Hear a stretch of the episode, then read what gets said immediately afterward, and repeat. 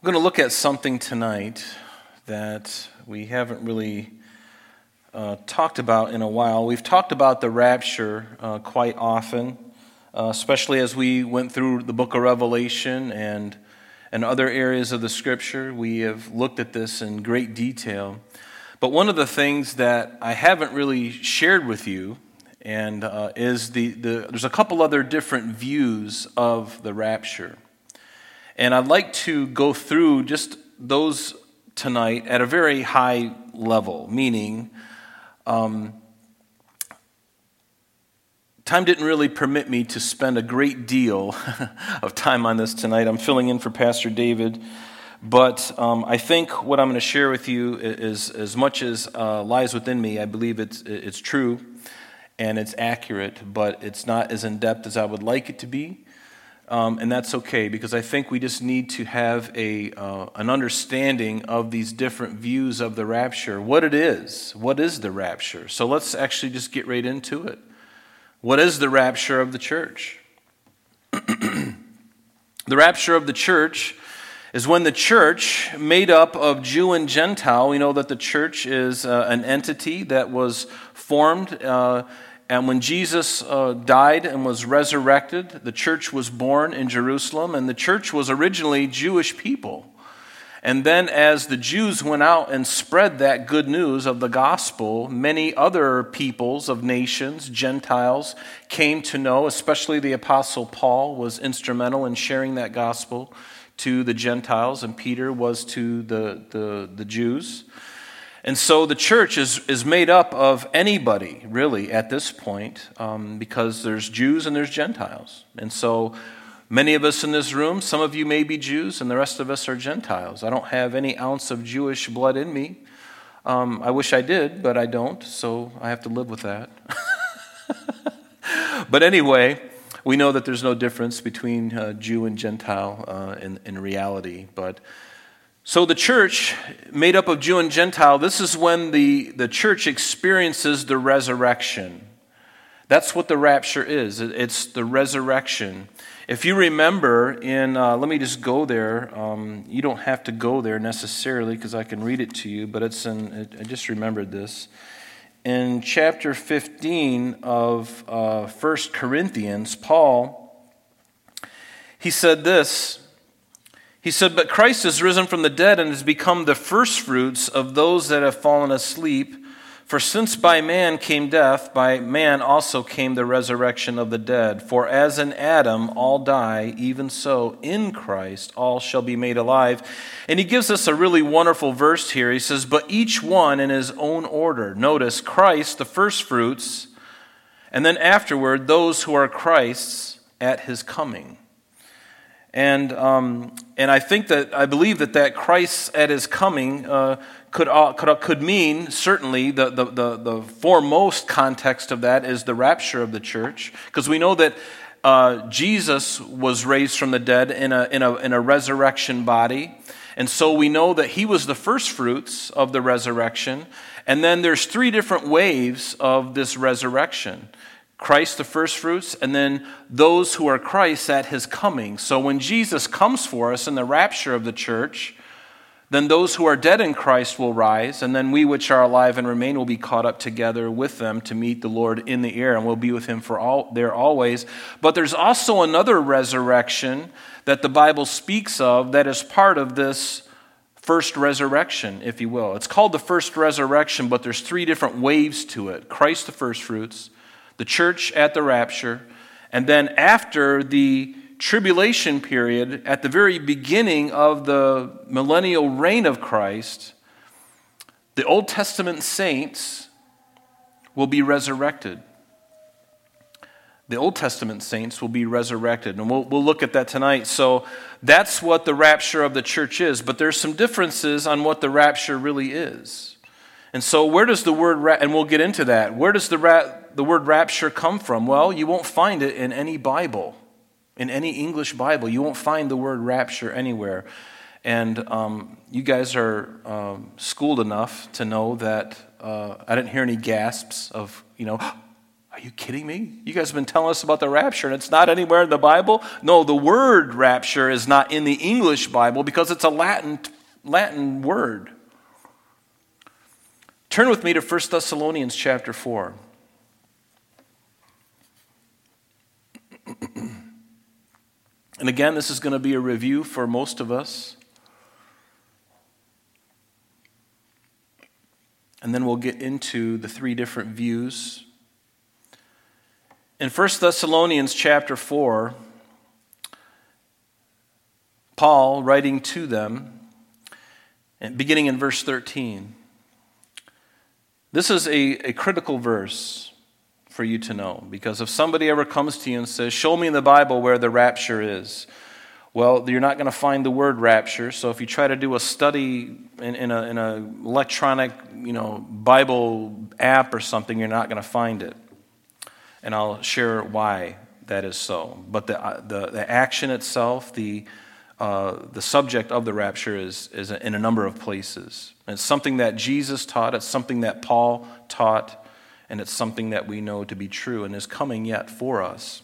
But notice in verse 13 of 1 Thessalonians 4, Paul says, But I do not want you to be ignorant, brethren, concerning those who have fallen asleep. In other words, those who have already died in Christ, lest you sorrow as others who have no hope. For if we believe that Jesus died and rose again, even so God will bring with him those who sleep in Jesus.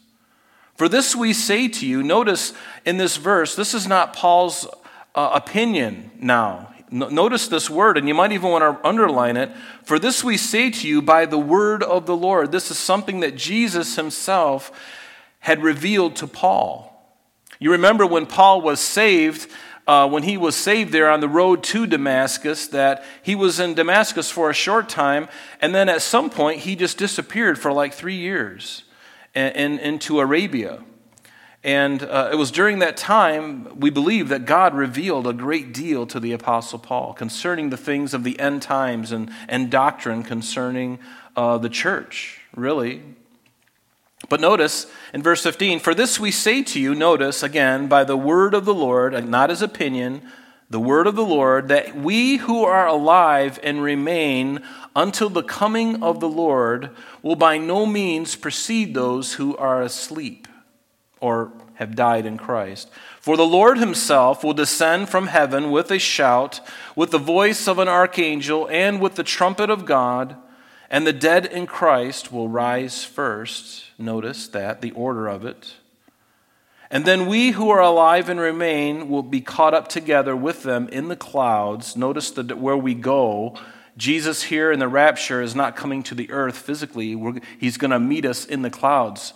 He's going to meet us there, but we are going to be transformed. We'll look at that in a little bit. So we will, then we who are alive and remain will be caught up together with them in the clouds to meet the Lord, notice, in the air, and thus we shall always be with the Lord. And I love he ends it, the verse in verse 18. Therefore, comfort one another with these words. And to me, that is a great comfort because I know that the end of this uh, craziness in this world is coming to an end for the church. Before all hell breaks loose in the Great Tribulation period, and I, I mean that.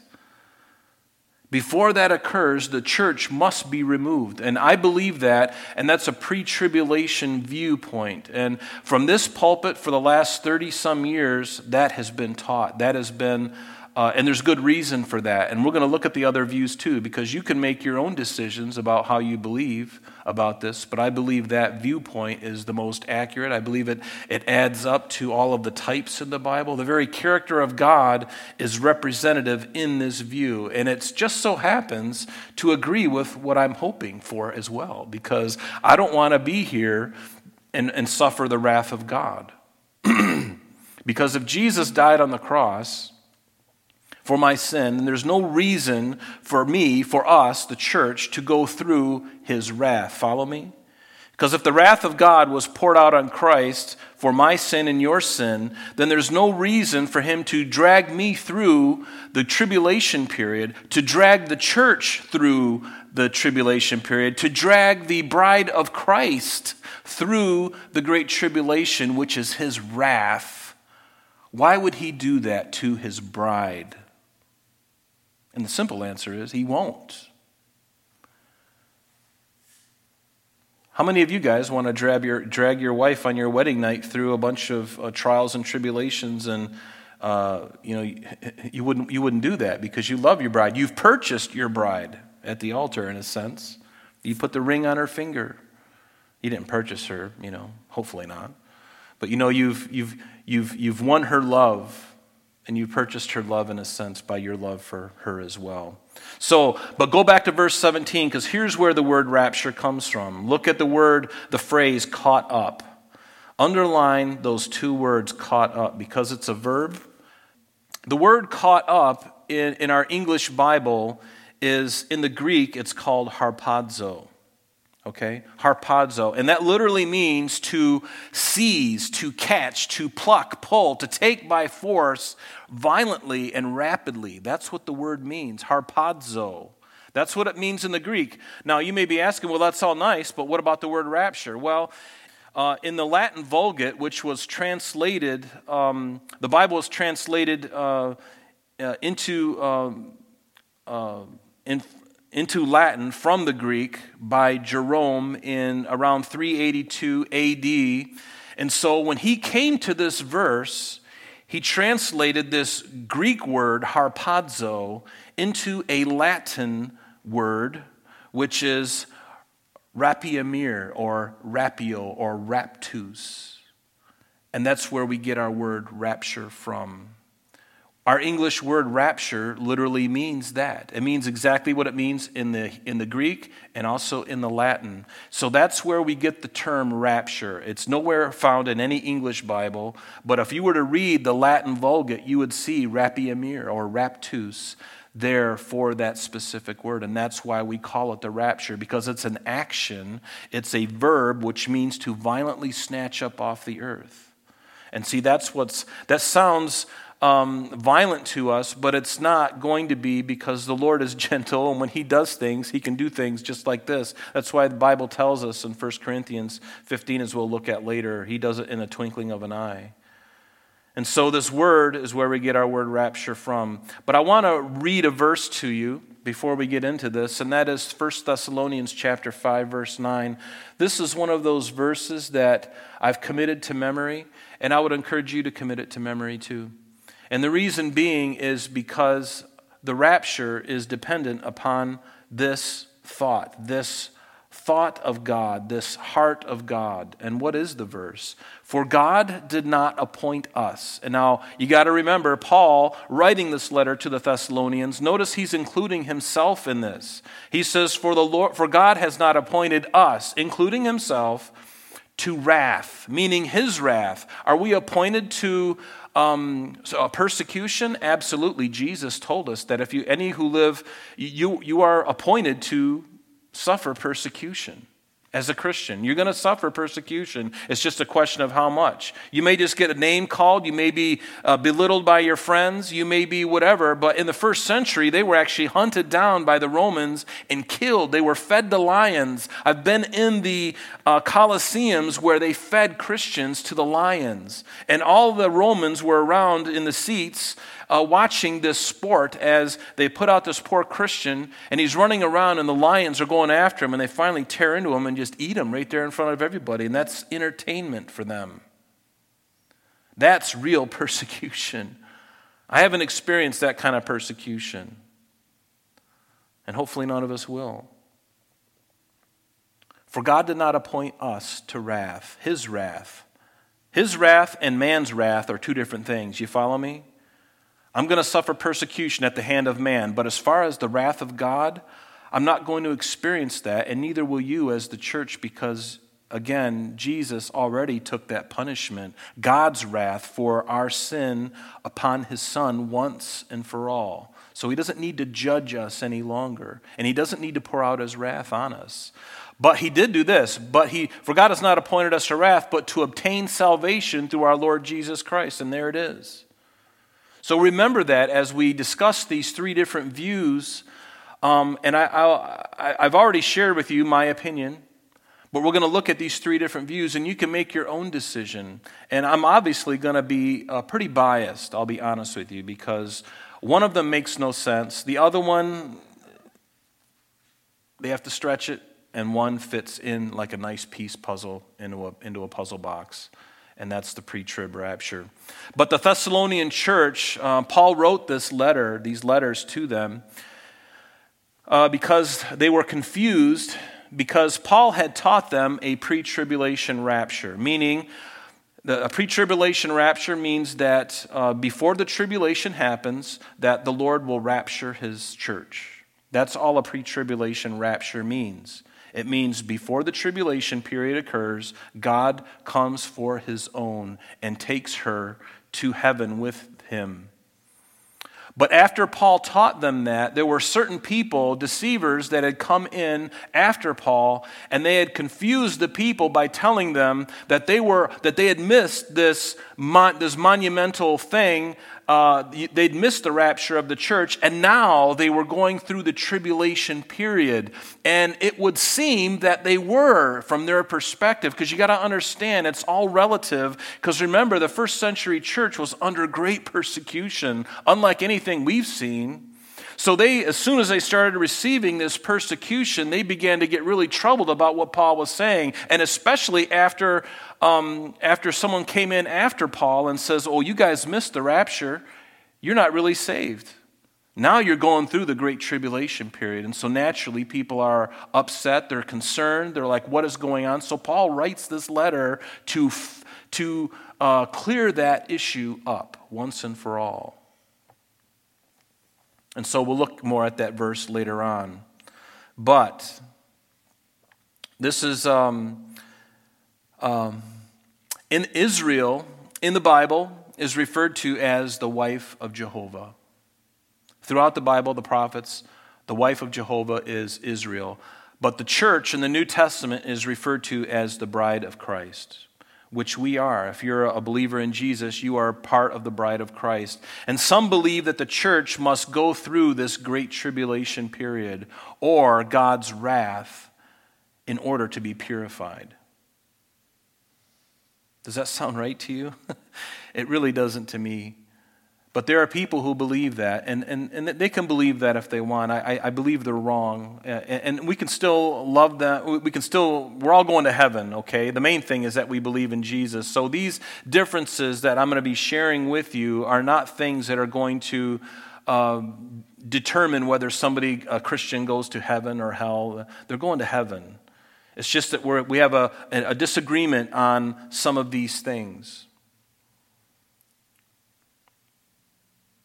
But again, if the church needs to go through the tribulation period, which is God's wrath, does everybody understand what I mean by that? I know, I know when we were in Revelation, we went through this, but the tribulation period is those chapters in the book of Revelation that begin with chapter 6 and go through chapters 19, verse 10.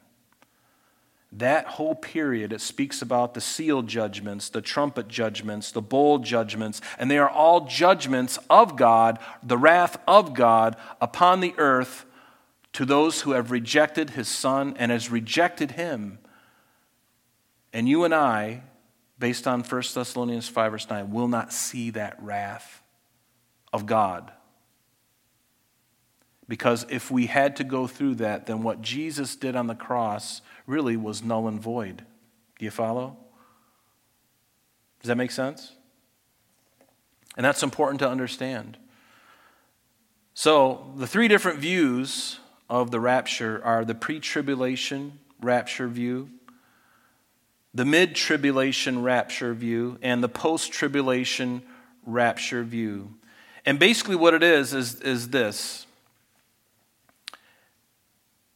We all agree that there's going to be a rapture.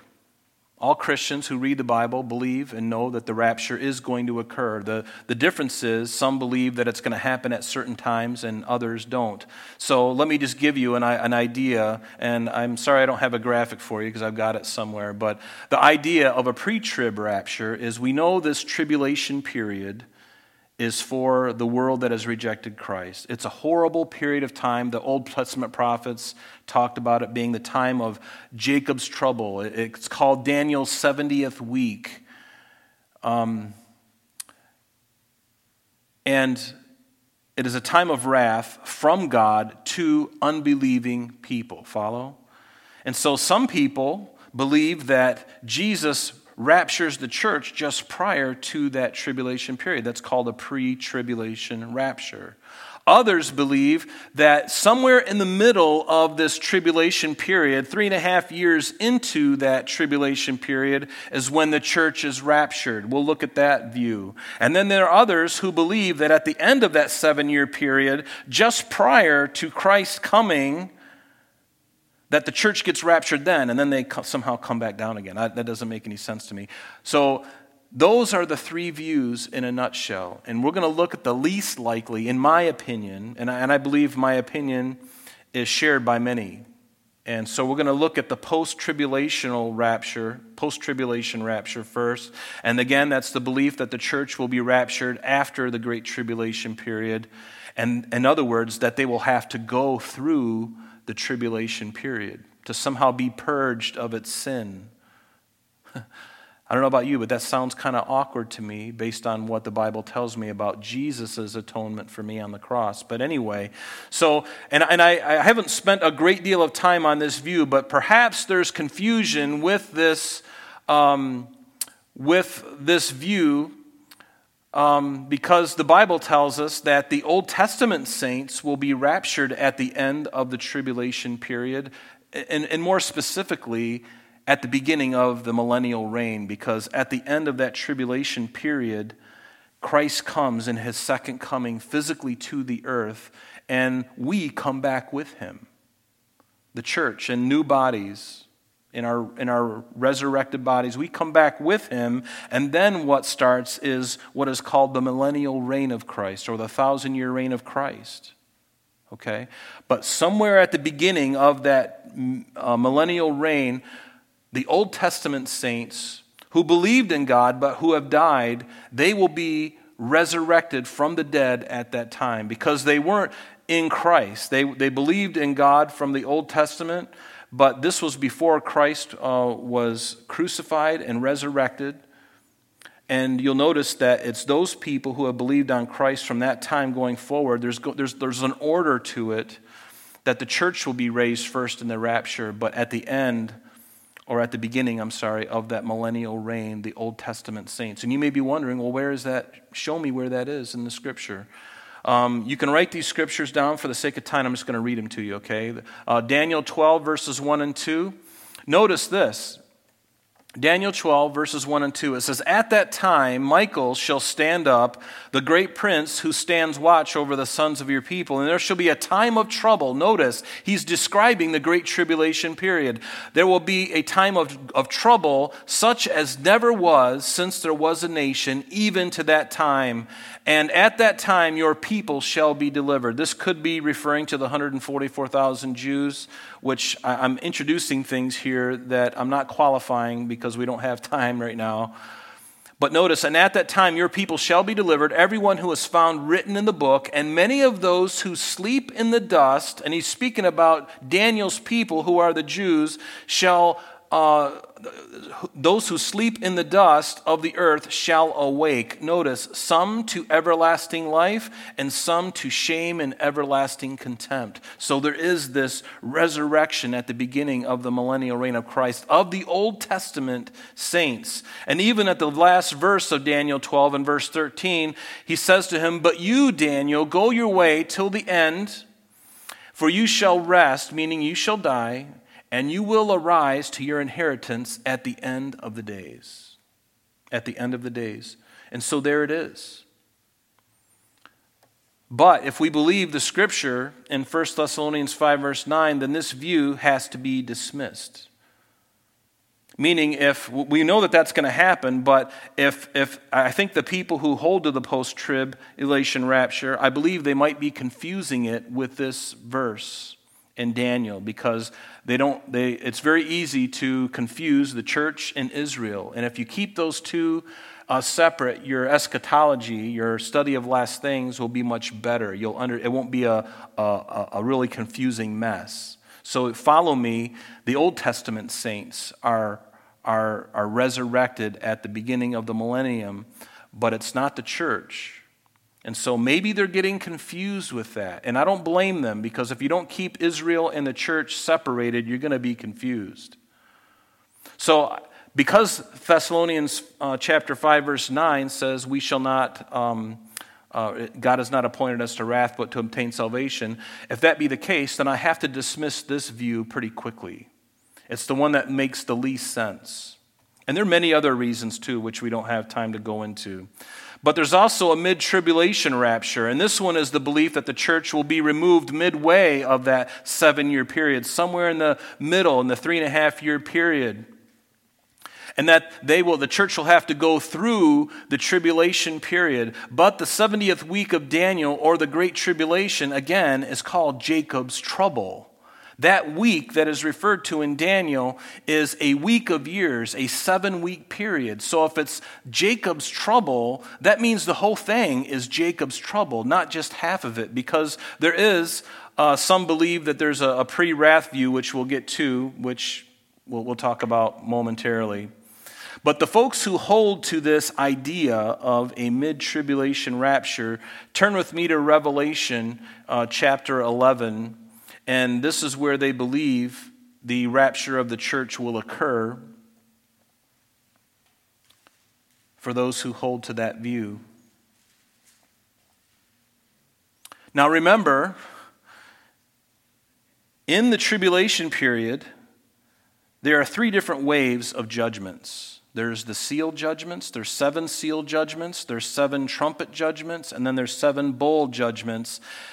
Those who hold to this view believe that it's at the seventh trumpet, which is about midway into the, the Great Tribulation period. They believe that it's that moment that the church is removed. But think about this, though. If that is true, then those first three and a half years, which are still God's wrath and his judgment, the church still has to go through that. So it doesn't really fit.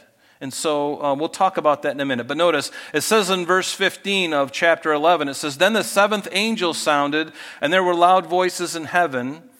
And this is where people think that it's the, um, the, the, seventh trumpet. They call it maybe the last trump, but, but it really isn't.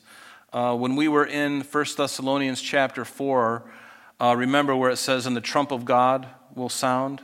or the, the, at the last trump? Well, the last trump for the church, but not the last trumpet during the, the, the during the Great Tribulation period. Those are two different trumpets, I believe.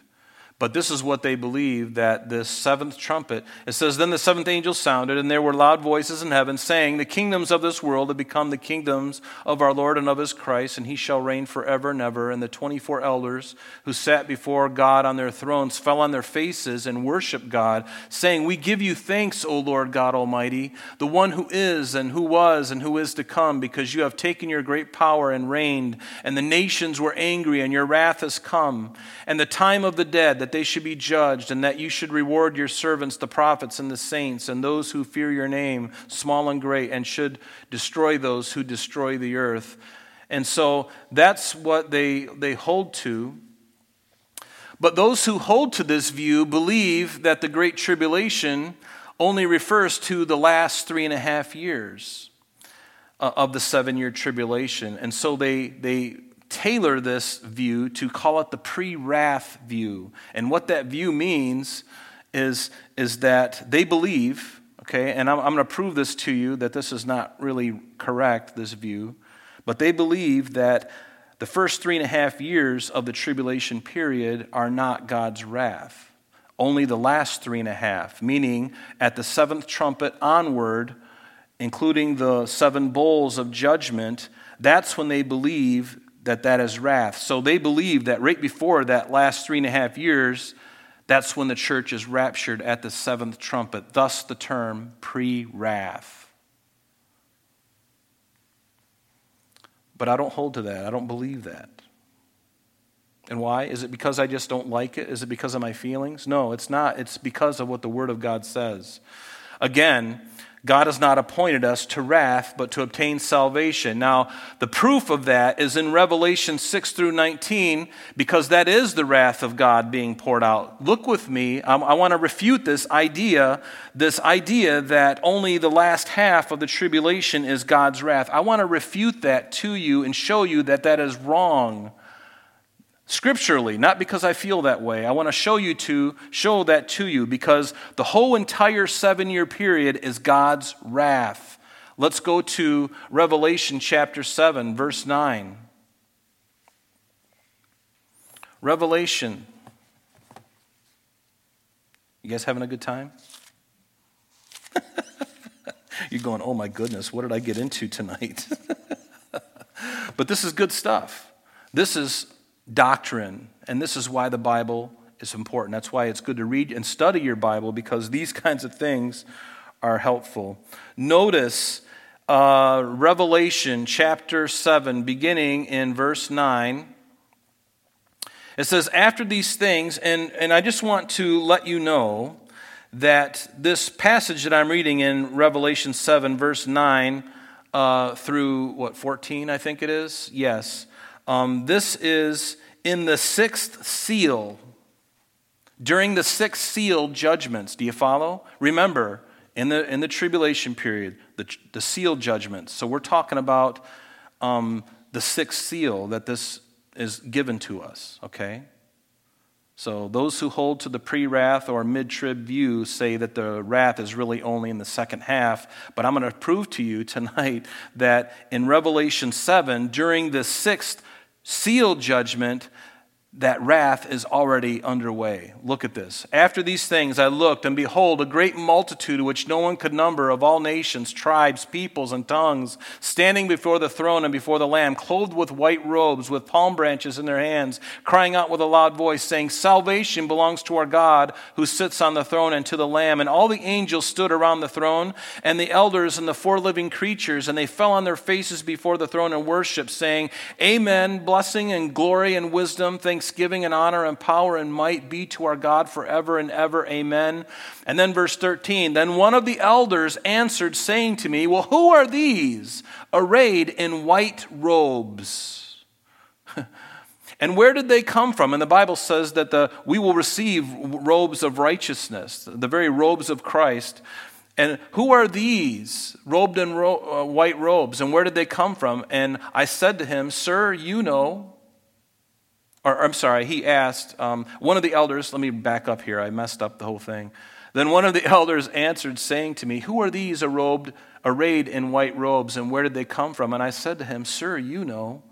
Because obviously, John is talking to an angel. And so he said to me, These are the ones who came out of the great tribulation. Underline that phrase. It's specific. There is a definite article. That means it is a definite period of time. They came out of the Great Tribulation. Do you follow? And this is occurring during the sealed judgments. And they've already died, and now they're in glory, and now they're saying that these are the ones who came out of, out of the Great Tribulation. Do you follow my, my thought here?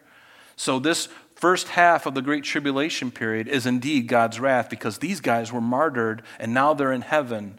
And so let's go to another place. The wrath of God is also shown in Revelation chapter 15. Go to chapter 15 with me and look at the first verse of uh, chapter 15. And again, this is the bowl judgments. The bowl judgments. So remember, we had the seals the trumpet wrath or trumpet judgments, and now the bowl judgments, seven of each. And then, right here in verse 15, what does it tell us? Then I saw another sign in heaven, great and marvelous, seven angels having the seven last plagues or the, the bowl judgments. Notice in this and underline this for in them the wrath of God is complete. Meaning, he's already started wrath but now it's going to be complete because haven't we been talking about the seal judgments, the seven seal judgments, the seven trumpet judgments, and he's going to these last judgments are going to complete the wrath of God. Do you follow? So, and there are other things to consider too.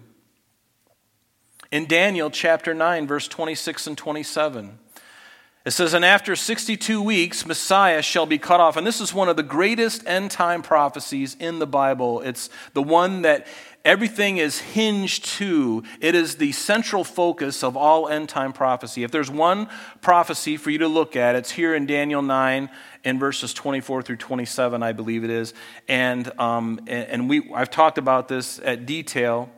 But notice, after 62 weeks, and these are weeks of years, Messiah shall be cut off, but not for himself. Being cut off means he'll be executed, he'll, he will die, but not for himself, meaning he, he didn't commit a crime in this sense.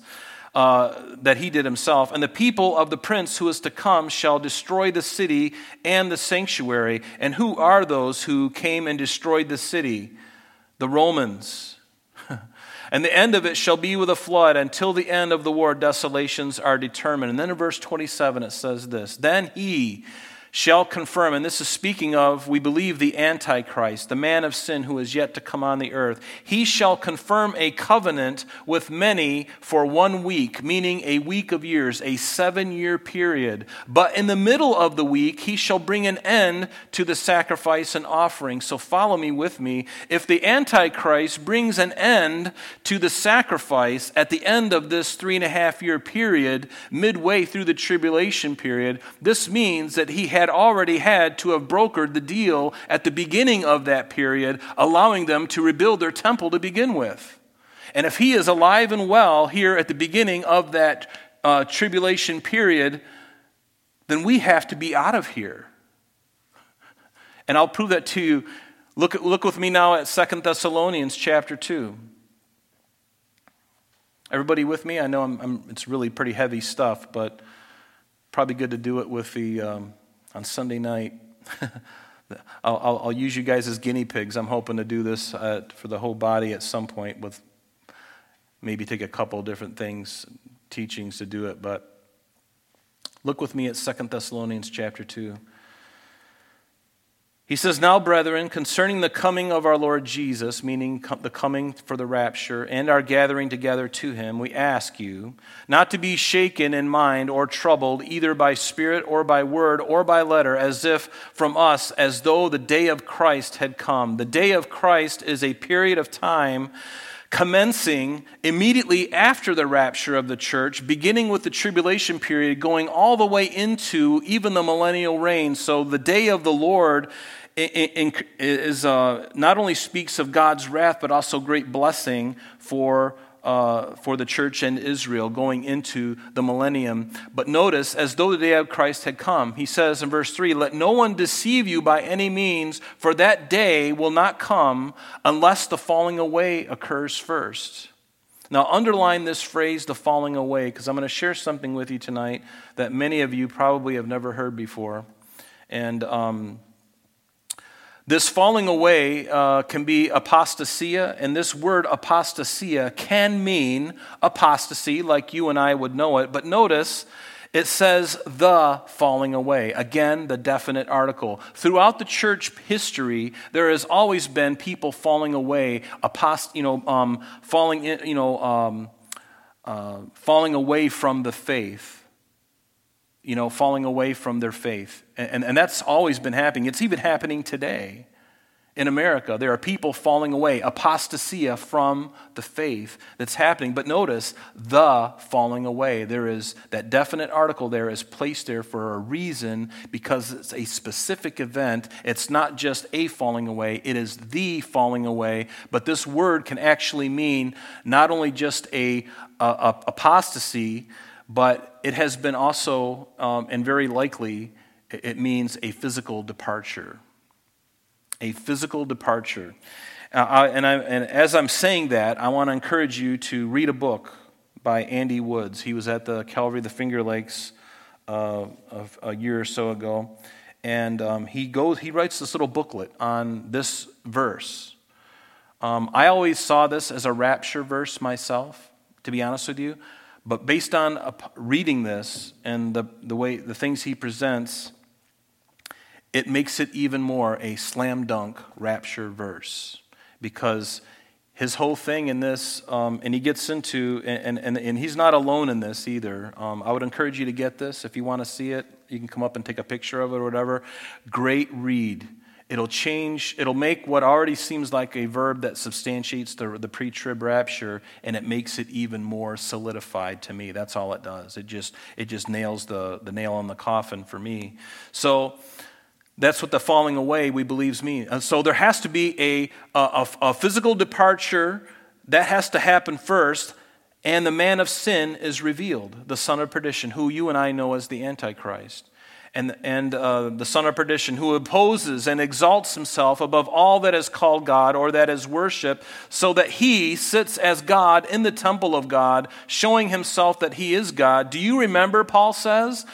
when, that when I was still with you, I told you these things, and now you know what is restraining, that he may be revealed in his own time. For the mystery of lawlessness is already at work. Only he who now restrains will do so until he is taken out of the way. Now, this word restrain, restraining in verse 6 is a neuter, is in the neuter, but in the verse 7, where it says restrains, it is in the masculine. And so it makes it very clear that this is actually a person, meaning the Spirit of God, the Holy Spirit of God in the church. So he says, uh, and then he goes on, and then notice when uh, those, when he who restrains is. Uh, for the mystery of lawlessness, excuse me, is already at work. Only he who now restrains will do so until he is taken out of the way. And then, notice, and then, and I repeat, and then the lawless one will be revealed. So, do you understand that the Antichrist cannot be revealed based on this verse until the church has been removed? Because when he is revealed, we will call him out but he has a job to do, and God is going to allow him to deceive the whole world. And we have to be out of here to allow that to happen. We have to be out of here. Whom the Lord, and says, and then the lawless one, then he'll be revealed after he who now restrains will be restrained until he's taken out of the way. That's the spirit in us, the church, will be removed whom the Lord, and then the lawless one will be revealed, whom the Lord will consume. We know this is going to happen. Uh, with the breath of his mouth and destroy with the brightness of his coming. The coming of the lawless one is according to the working of Satan with all power, signs, and lying wonders, and with all unrighteous deception among those who perish, because, listen to this, they did not receive the love of the truth. Isn't that an amazing verse? the love of the truth. Did you know that by sharing the truth with people, you are proving that you love them? When you share a lie, you prove that you are not loving them at that moment. But when you tell people the truth, that's the greatest love that you can give to somebody is by telling them the truth, even if it hurts. Even if the truth hurts, if you tell me the truth, that truth will change me and hopefully set me free. And if your heart is right and my heart is right, I'm going to receive that correction. If my pride is not in the way, I will receive that correction, and great and blessed am I, or, or, excuse me, not great, but blessed am I if I do that, if I take that correction. And for this reason, notice verse 11 God will send them strong delusion that they should believe the lie. So when the church is removed, this Antichrist is going to come to power, and he's just going to be a politician. He's, he's going to be some man, probably from the European Union. He, he may even be alive today. We don't really know, but he is going to make a, a, a peace treaty with Israel and, a, and broker them and broker a deal to allow them them to build their temple. And then it's going to take them about three and a half years to do it. And when they finally build it, at the midpoint of that, we saw in Daniel, he's going to set up an image of himself in that temple. And all during that time, there's going to be wrath of God upon the earth. We looked at that already. It's not going to be, it's going to be like labor pains. It's going to start off with these Braxton Hicks contractions where you feel like something happening and it's going to get worse and worse and worse. And as time goes on, as time goes on, as time goes on, finally, at the time of the three and a half year period, all hell will break loose when that last final seven bowl judgments are unleashed from God, the wrath of God upon the earth, and it's going to get really, really ugly. In fact, Jesus said if he didn't return in his second coming at the end of that, if he didn't come to stop it, no flesh would survive it. It's going to be that bad. No flesh on the earth will, will survive his wrath unless he comes and puts a terminus to it. So now let's talk about the pre tribulation rapture. So, based on what I just shared with you, I don't really believe the mid trib view for the, for the reasons that I stated. But you can read that yourself. There's another good book that I would encourage you to read, uh, and this gentleman, Mark Hitchcock, he wrote a book called The End. This is a fantastic book. If you don't own this book as a Christian, I would encourage you to buy it and read it. it. It's, it's, it might be a little heady, but it's not really hard reading. But he defines the terms in it very well, but he talks about all of this stuff.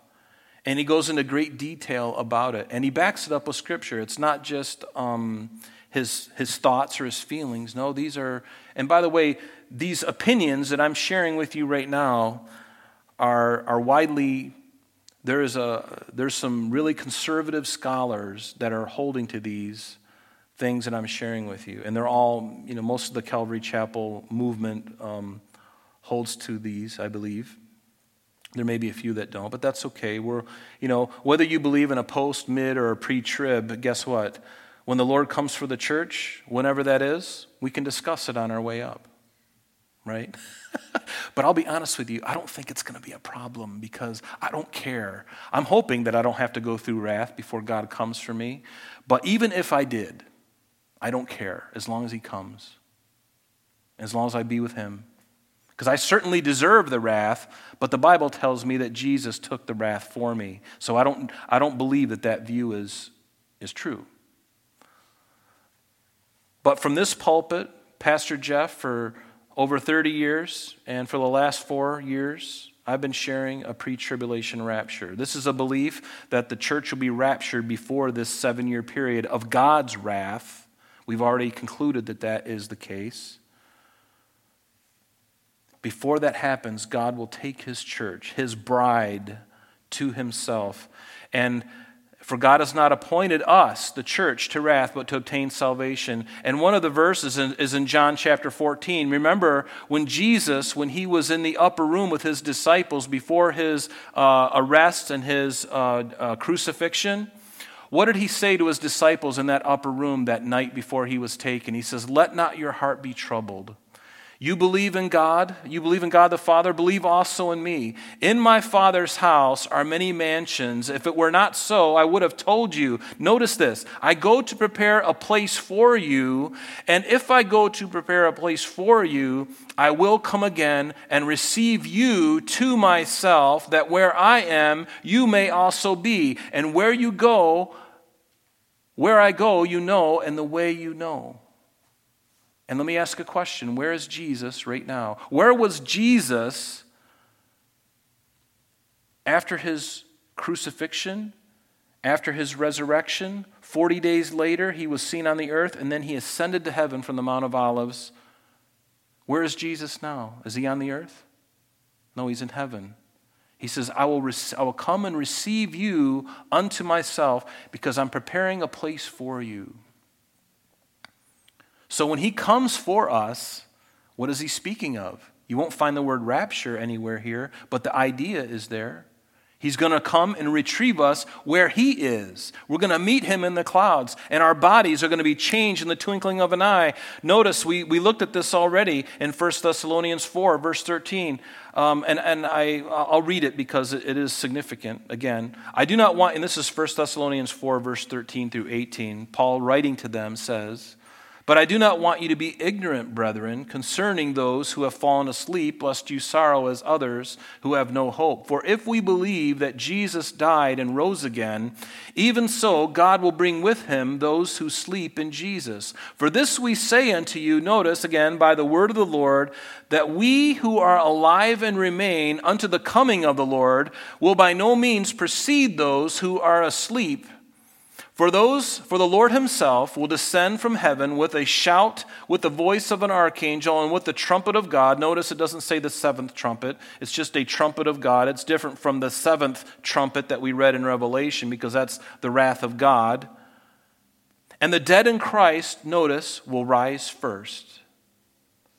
Yes, all those who are dead in Christ. It doesn't matter whether your ashes were spread out on the ocean, whether you were um, cremated, whether your body is in a casket in the earth. God knows your DNA. He knows everything you're made of. In an instant, He can call and recall, if He needs it at all, He can recall those ashes out of the molecules of anything and reform your body into a celestial body, and you will be raised to meet him in a body that's incorruptible, not able to be uh, have diseases and colds and flus and COVID and heart conditions and all of that. All of that will be behind you at that point. Does that sound like a good idea?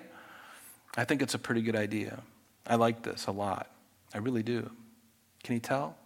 I really do. I love it a lot. Then we who are alive and remain will be caught up. There's our word raptus or rap, rapiemur, or um, we will be harpazo in the Greek, We'll be caught up together with them in the clouds to meet the Lord in the air, and thus we shall always be with the Lord. Therefore, comfort one another with these words, and that's a great comfort. Now, go with me over to 1 Corinthians chapter 15. This is a wonderful verse. Uh, if you want, if somebody says, Well, show me in the Bible where the rapture is spoken of, well, here's another one very clear of what's going to happen. And not only the process of the rapture, but the kind of body that we're going to receive. Now, we're not going to read the entire chapter because it would take too long, but I'm just, and I would encourage you to read the entire chapter of 1 Corinthians 15, but we're going to start at verse 50 where it says this. Now, this I say, brethren, that flesh and blood cannot inherit the kingdom of God, nor does corruption inherit incorruption. Remember when Jesus was raised from the dead, his resurrection body? What did he tell his disciples? Go ahead and touch me, for a ghost does not have flesh and bone like you see. He didn't mention the blood. You and I, the blood is what keeps us alive. As long as it's flowing through our body, it's keeping us alive. But once that once we are resurrected with the same body like Jesus was resurrected, the blood is no longer necessary evidently because he's a quickening spirit. The Spirit of God energizes that body. There's no need for blood any longer. That's my opinion, and I think that that's very verifiable in the Word of God. But notice, nor does corruption inherit incorruption. Behold, I tell you a mystery we shall not all sleep, meaning we're not all going to die. And, we can say that today. Today, there may be some of us who are going to die tomorrow, or maybe in 40, you know, 10 years, 20 years, 30 years, but we shall all be changed. Notice, in a moment, in the twinkling of an eye, at the last trumpet. And he's not talking about the seventh trumpet of Revelation. At the last trumpet for the church, because that's heralding us upward. For the trumpet will sound, notice, notice this too, that when this trumpet sounds, what happens? The dead in Christ will rise incorruptible. Did you see that in the seventh trumpet of Revelation 11? I didn't see it. So, a different trumpet, follow? It's a different trumpet. When the trumpet happens, something different happens here. So, this is a different thing.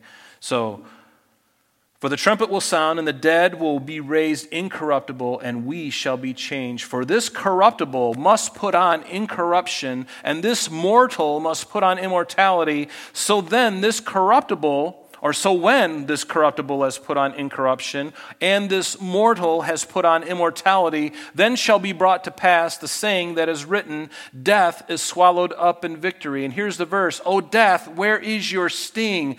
O Hades, or O hell, where is your victory? Obviously, there is no victory over hell, or there is no victory for us because the, the, the grave has no um, sway on us when we are raised at the rapture. The sting of death is sin, and the strength of sin is the law. But thanks be to God who gives us the victory through our Lord Jesus Christ. I love that.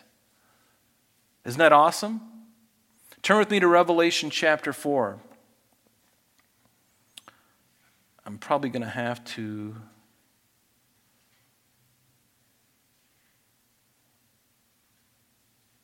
Okay. Uh, Revelation chapter 4. I want to show you something. When we went through Revelation as a fellowship, I shared this with you.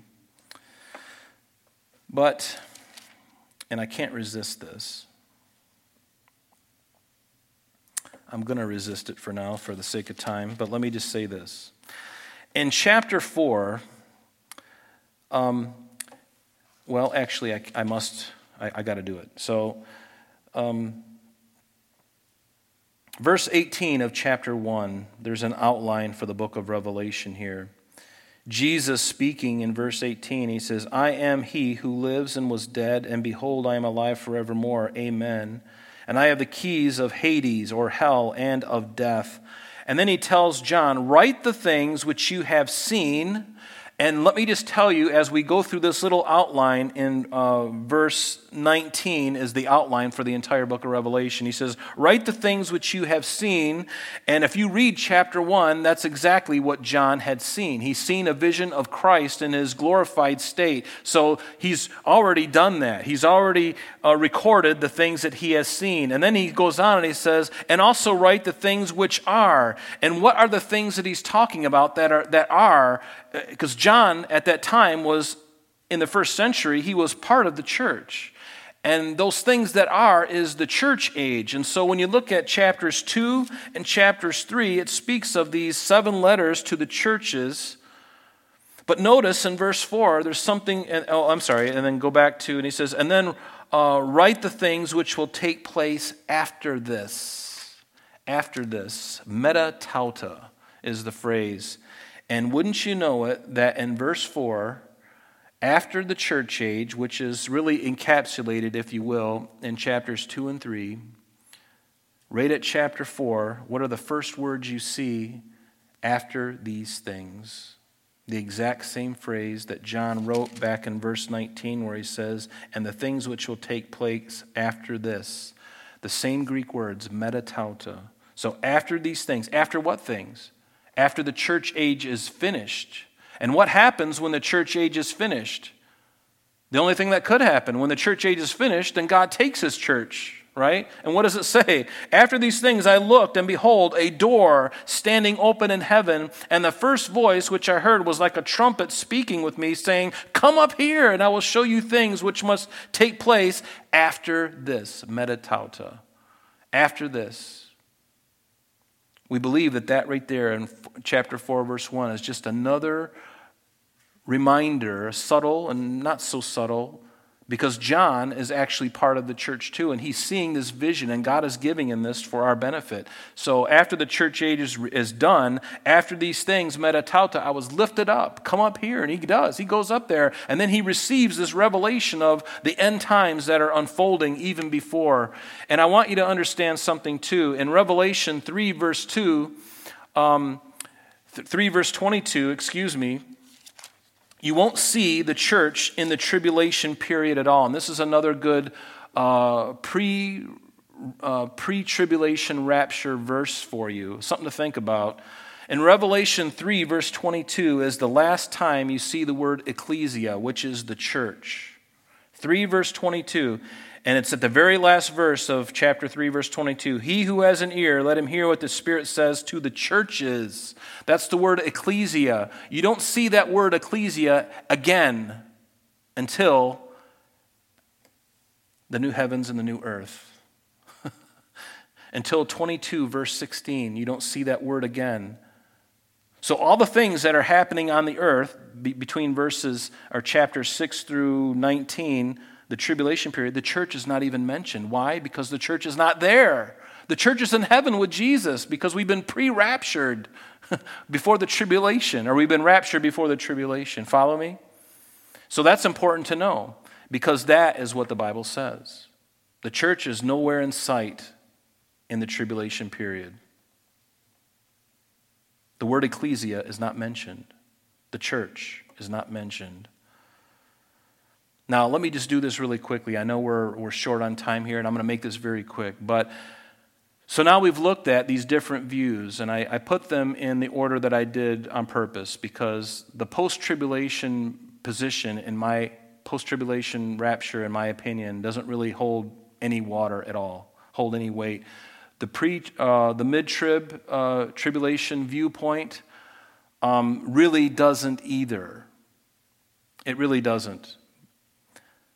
But the pre trib, the pre tribulation rapture view has a lot of doctrinal support. Not only what I've already read to you, but I'm also going to share with you some types in the Bible.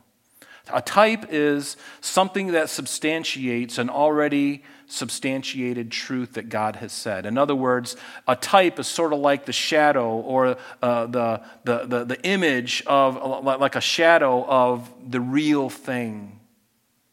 You can't build doctrine around types because types aren't necessarily always perfect, they don't always fit uh, exactly, but there are a number of them in the Bible. And we're just going to look at a couple of these really quickly that substantiate this claim of the pre tribulation rapture. And here is one of them. And you've heard this before, and I'll make this very quick.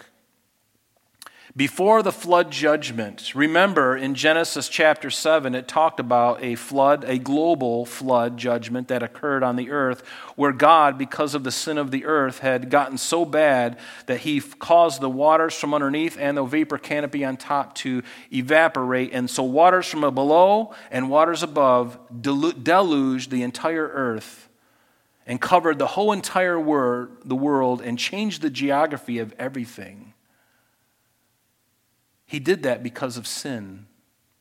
But prior to the judgment in Genesis 7, it tells us this in Genesis 5.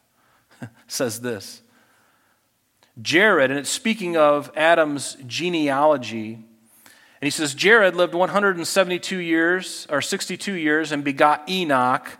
And after he begot Enoch, Jared lived 800 years, and he had sons and daughters. So all the days of Jared were 962 years, and he died. But notice verse 21 Enoch lived 65 years and begot Methuselah. After he begot Methuselah, Enoch walked with God 300 years and had sons and daughters. And so all the days of Enoch were 365 years. And here's the verse that's really spooky. verse 24 And Enoch walked with God, and he was not, for God took him. God took him.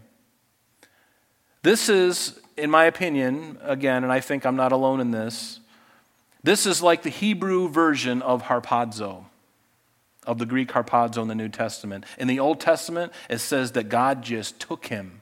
Literally, God raptured him. And so we see Enoch as a type of the church before the flood judgment. And what was the flood judgment? It was the wrath of God upon the earth, flooding it forever, or flooding it, you know, for as long as he did. He flooded the earth, but he removed Enoch, the seventh from Adam. He removed him, and so Enoch becomes a type. And, and the word literally means he was translated. He was translated, and that really describes what the rapture is. And so God removed this man before he allowed this flood judgment upon the whole earth to occur. And so he becomes a wonderful type of the church before the great tribulation period. Does that make sense? Because God is yet again going to judge the earth. And, um, and so there is one of them. Another good one is in Genesis chapter 19, and I'm just going to summarize this and paraphrase. Remember, I, I believe it's in Genesis 19, that before the uh, God had poured out his brimstone and fire upon Sodom and Gomorrah, what does the Bible say? It said that Lot and his family were in Sodom and in Gomorrah. And, and God, before he poured out his wrath on that thing, remember the, the dialogue that he had with Abraham? Will you, will you judge uh, Sodom uh, if there's 20 righteous people in it? Will you do it if there's 15? Will you do it if there's 10? And he, he, he whittles it down because Abraham had family there. And the Bible calls Lot, even though I believe he was a compromised believer, it referred to him as righteous Lot. And, and living in Sodom vexed his righteous soul. That's what the Bible says. He was a compromised believer, but he was a believer nonetheless. And what did God do? Did he just let him stay in there while he judged Sodom and Gomorrah with, with, with fire and brimstone because he was a naughty boy?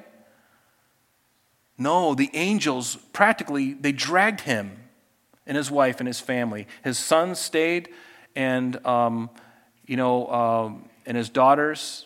you know, went out with him, but his wife turned around. She became a pillar of salt, the Bible says, in judgment. But then Lot gets away with his two wives or two daughters. And God removed them, literally had angels go in and grab him and take him out of Sodom before he rained fire and brimstone upon that evil, wicked city. Do you see the type?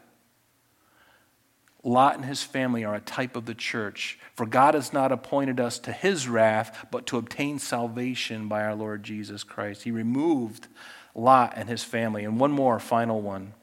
In Daniel chapter 3, remember when Daniel's friends, Shadrach, Meshach, and Abednego, that was their Babylonian names. Remember that there was a time when uh, Nebuchadnezzar threw those three gentlemen into the fiery furnace.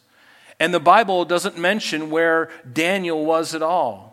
But these three men and Daniel were very close together. They were like brothers.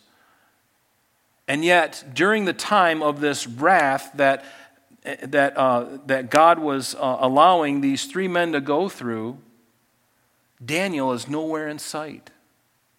There's no mention of him at all. And so he was spared that fiery furnace as well because he as well as those three guys, he didn't bow down to the king. He didn't bow down to the idol, and he didn't do all that. So he would have deserved the same judgment had he been there and went through that. But they said, We're not going to do it. And who was it that was with them in that fiery furnace? Jesus. Now, there's more types that this can, can um, there's more than one type to this you know, event, but the idea is that Daniel was a type of the church as well. He was removed before wrath was poured out upon his three brothers. So, the conclusion of the whole matter is this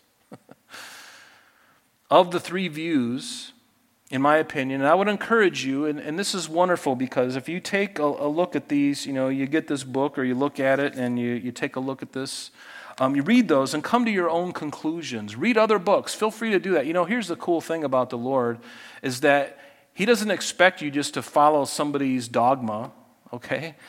You look into it yourself, but I believe that when you look at the facts, when you look at the Word of God, mainly the Word of God, because I'll be honest with you, I respect Andy Woods. I know who he is, he's a great man.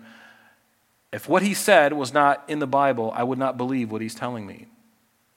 And there's other people, Dwight Pentecost and others, who hold to the same thing, and many others. But not that that matters so much, but he's, it's biblical. So that's my challenge to you and my encouragement is to read about these things, to read about them so that you know and you have confidence within yourself. Because here's the thing if I really believe that the Lord could return any time for me and for you, what does that do to me? It makes me a little more serious, doesn't it? It makes me a little more awake and alert. But if I know, if I believed that the Antichrist has first got to come on the scene, and then somewhere in the midpoint of that three that, that horrible wrath of God, somewhere in the middle there, I'm going to be raptured then, I would know wouldn't I? I would know exactly when I would be raptured. But the Bible says that he comes like a thief in the night. You don't know when he's coming. And so, this expectancy that we have, this fact that he could come for us at any time, it keeps our evangelism alive because we don't know the time. I don't know how much time we've got. Do you? We don't know. The Lord could come before I before I spoke my next word. He could come tomorrow. He could come next week. He could come after the election. You know what I'm saying? So he could come at any time. And if I know when he's coming, and the Bible tells me when he's when when the Antichrist is going to be coming on the scene, because there's signs. He tells us in advance. But see, this is going to be really important for people after the church is gone, because they're going to read this. You and I have already are in, in with Jesus, and they're going to actually be able to find a copy of the Word and go, "Oh my goodness, that's what's coming next." Next? Yeah. They're going to look at Revelation and they can literally count to the day when Christ is going to come in generalities within a general time. They're going to know when he's going to return. They're going to know exactly what wrath of God is coming next. It's like a menu that's just going to be happening, and it's going to happen exactly the way God said it because he's never lied to us. Do you think he wants anybody to go through this period? That tribulation period? No, he doesn't. So therefore, it behooves me then as a Christian to tell everybody I can about the saving grace of Jesus Christ. That's what propels me. Paul said, it, I'm compelled to tell the truth and to share the gospel. Because, see, that's the way our hearts ought to be too. And, and if you're in a place where you're like, you know, Lord, I just, I'm not there, it's okay to admit that. But admit it and say, Lord, change, change me. Help me not to be so quiet and so unwilling to share the truth with other people around me. Again, you have to do it. You have to be led by the Spirit when you do it. There's no doubt about that. You follow me? I mean, I mean, you can go out and just every single moment that you're alive and awake, you can just be blurting out the gospel, you know. But you got to earn a living and you got to do things. But you know, be led by the Spirit. There's going to be times where you're going to be talking to somebody, and the Lord's like, you know, um, you don't have that unction from him that you should talk with them at that moment. Maybe they're angry. Maybe you, might, maybe you want to wait a little while before you speak to them. Maybe it's going to take a little bit of time to earn that right to share the truth with them. You follow? We just got to be faithful. We just got to wake up every morning and say, Lord, I'm, I'm willing and help me to do that. Help me to do that because this is the deal. We don't want anybody to go through what I just described to you. We don't want anybody to, to go through a death, number one. If they die physically, they'll go to hell if they don't believe in Christ. But I also don't want to, for them to be, to miss this event that is coming, we believe, at any time.